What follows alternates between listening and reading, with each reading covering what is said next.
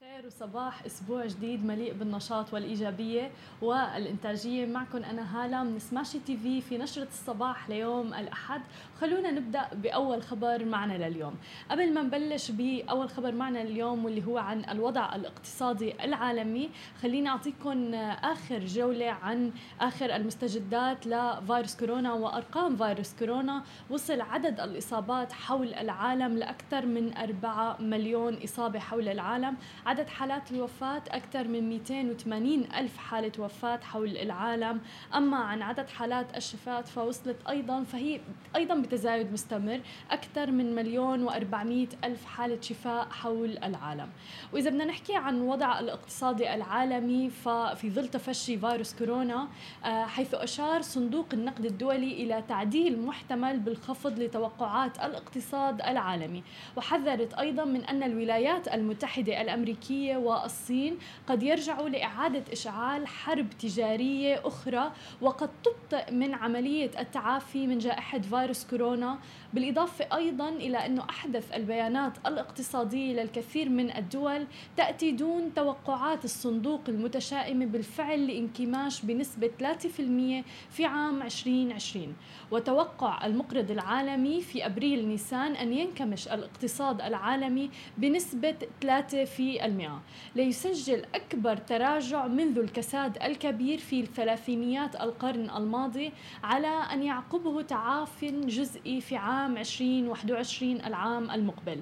ولكنه أيضا تم التحذير من أن النتائج قد تكون أكثر سوءا وهذا هو ما يعتمد على مسار الجائحة. وطبعا هون المسؤولية تكون على الحكومات وأيضا على الأفراد والمجتمعات والشركات الداعمة للإقتصاد عن طريق التبرعات.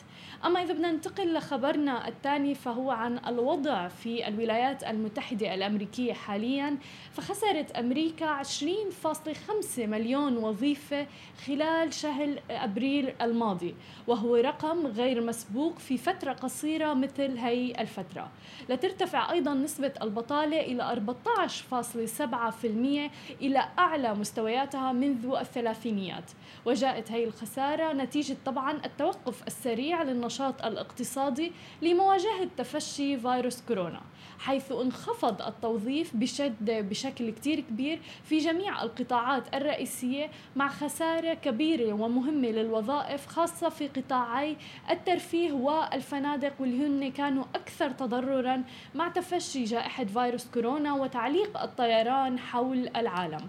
وارتفع عدد العاطلين عن العمل من 15.9 مليون إلى 23.1 مليون. كما أن عدد الذين يعملون بدوام جزئي لأسباب اقتصادية ارتفع بمعدل الضعف تقريبا لا يصل إلى 10.9 مليون شخص. وطبعا ارتفع طبعا إذا بدنا نحكي عن ارتفاع معدل البطالة فهذا يعني ارتفاع نسبة الجرائم والفوضى في البلاد.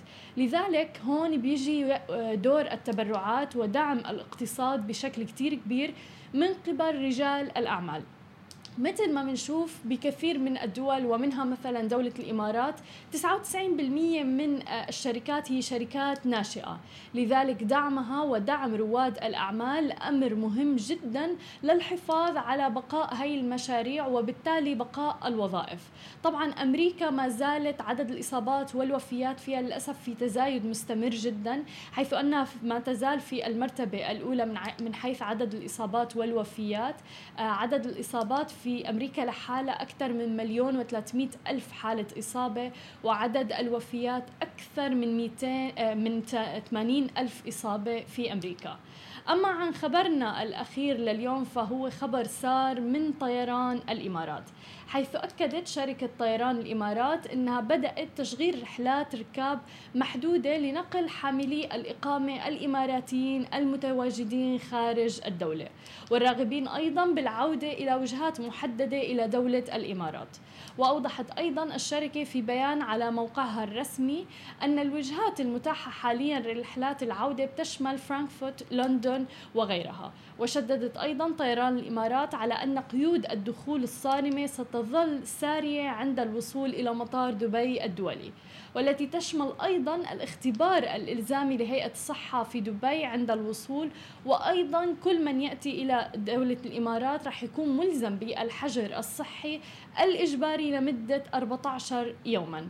وبحسب بيانات الحجز على موقع آه، الإمارات طيران الإمارات فإنه ينبغي على الراغبين بالسفر على هذه الرحلات تقديم طلب موافقة لدى الهيئة الاتحادية للهوية والجنسية عن طريق خدمة تواجدي للمقيمين في دولة الإمارات قبل إجراء وإتمام الحجز. وأيضا شددت الشركة على أن صحة وسلامة المتعاملين والطاقم تبقى في مقدمة الأولويات بالنسبة لطيران الإمارات.